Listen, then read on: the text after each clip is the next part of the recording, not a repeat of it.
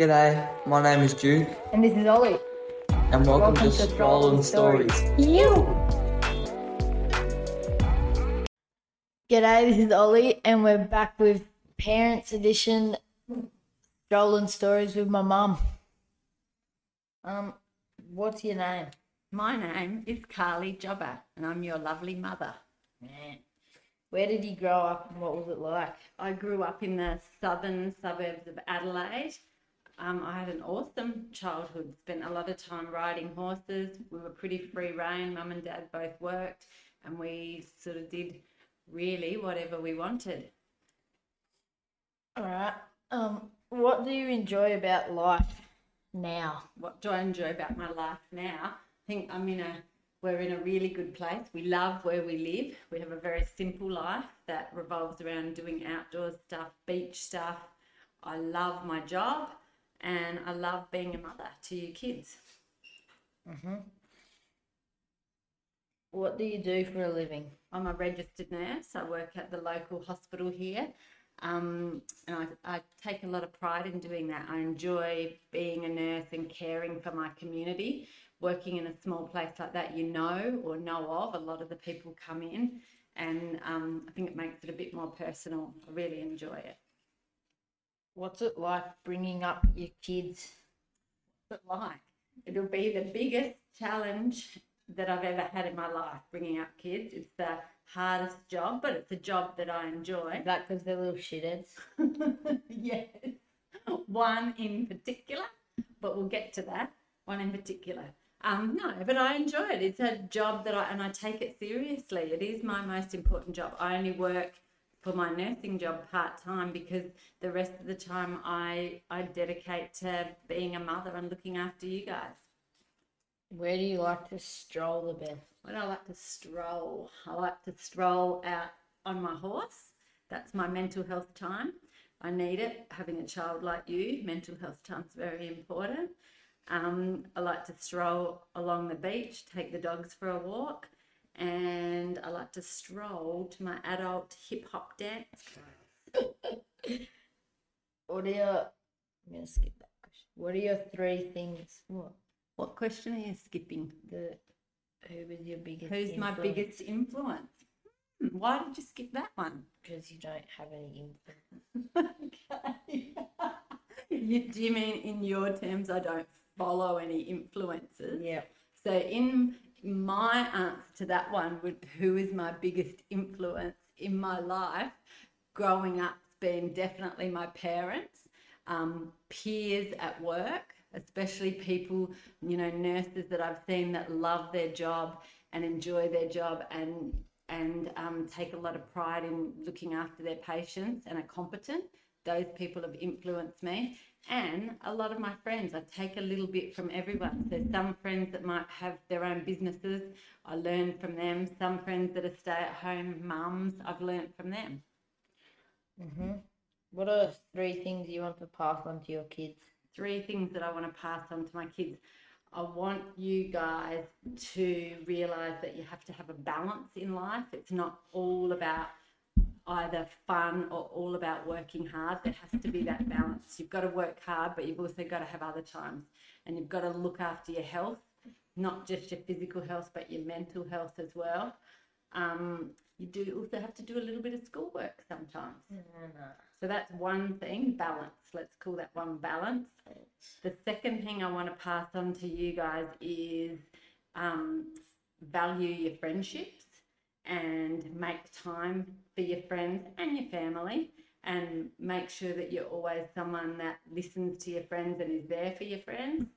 And the third one that I'd like, like to pass on is my excellent dancing skills.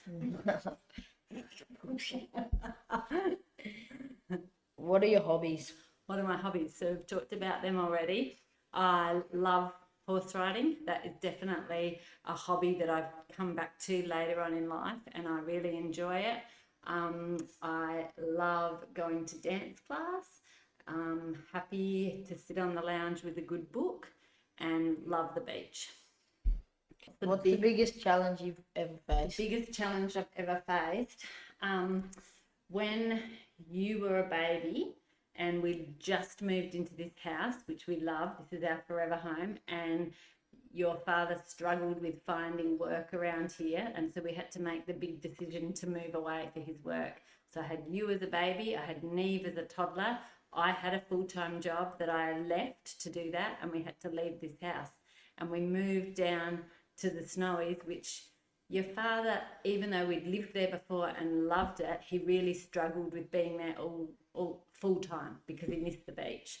Mm-hmm. And so that was a huge challenge. Looking back now, you know, it seems like it, it would, well, it definitely was worth it and it doesn't seem that hard. But when we were in the midst of it, it seemed like we'd never leave and we'd never get back here. So it was a challenge that at the time we knew we were doing the right thing and we knew dad had to get a career, but it was just a real struggle. Yeah. What are your biggest pet peeves about me? biggest pet peeves about you your very very stubborn little personality which when i'm your mother that's a hard thing to deal with but i can see that it's a great trait you're very headstrong and you're very um, you know when there's something you want you won't back down you'll keep going for it so for something for a life skill that's a great trait to have but as your mother it really pisses me off sometimes Um, what is the the what a story that's like that you have of me of being like I don't know. where you're quite headstrong and think you know everything. Yeah. So let's go back to Japan this year in the snow and the times when we were like, maybe don't go off piste or, you know, maybe let dad let, let dad decide if that's a safe run to do. But a couple of times, I even think we got straight off the lift one day, and you went straight away off piste and got caught down a little bit off the edge of the run there, and Yeah. Dad had to come and help you out. But that still didn't deter you. Then what happened? Went really far off piste. Dad wanted to follow these travel guides, so he followed them. I followed him. Then we ended up in a gully in between Shiga and somewhere else, and the snow was up to my chest, and had to took us about an hour to crawl out. And did was that enjoyable? No, it was painful, cold, and then we then we ended up and had to go catch a bus back to where we where were. we were, and your sister and I had been waiting for you for that amount of time. And do you, did you learn anything from that? Do you think? Don't follow dad. Yeah, well, maybe in those circumstances, don't follow dad. But what else did you learn? Only go off pace if you know where you're going. Only go off piste if you know. Five people died. Yeah, while we were away in exactly what Japan, there did. was lots of people did die, and that's the thing. Sometimes you do. It was a good lesson for you in that. Sometimes, yes, you're with dad, but sometimes people do have more experience than you and more knowledge, and they are sharing it with you. Sometimes you have to listen. Being a nurse, you see some pretty skits stuff. Can you share one one of them with us? Oh, there's so many to choose from. Um, so many broken bones and trauma down in the ski fields. One story that I do love that used to that made me think, oh dear me, maybe I better not share so much with the kids and be so honest all the time and maybe try and censor a little bit is I came home from work late once and I was like, oh, sorry guys, you were only probably about six or seven. It was still down in the snowies, so maybe even younger, five or six. I came home from work late. I was like, sorry guys, I'm late. Some idiot had taken drugs and jumped off a balcony, and you looked oh, up without missing a beat and said, was it ice or was it Coke? And I thought to myself, hmm, probably probably need to tone tone it down a little bit. Um, is there any that you remember? Any stories that you remember? Just all the tea. What are they called? The fork. Or fork the dinner fork used to come into the Just like surgery in the snow and see the deformed dinner fork breaks. Yes, it looked like a fork. Yeah, Did it do actually? What did he take? I can't remember. Little flip. but something silly.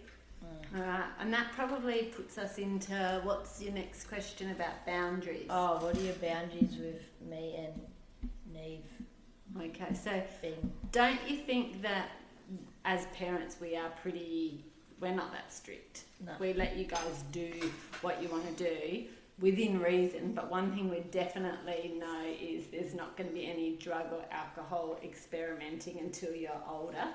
Because you know I've seen I've seen I suppose lots of kids in at work unconscious or vomiting or hallucinating or whatever. So for me anyway I mean i you might sneak off and do these things. I hope not. But from our point of view we definitely aren't going to be letting it happen. Um, I suppose another boundary that we have or another I suppose something that we would like you to always Jack tap on the door. be respectful, and that includes to other people, your mates, and yourselves. Um, are we strict with schoolwork? Yes.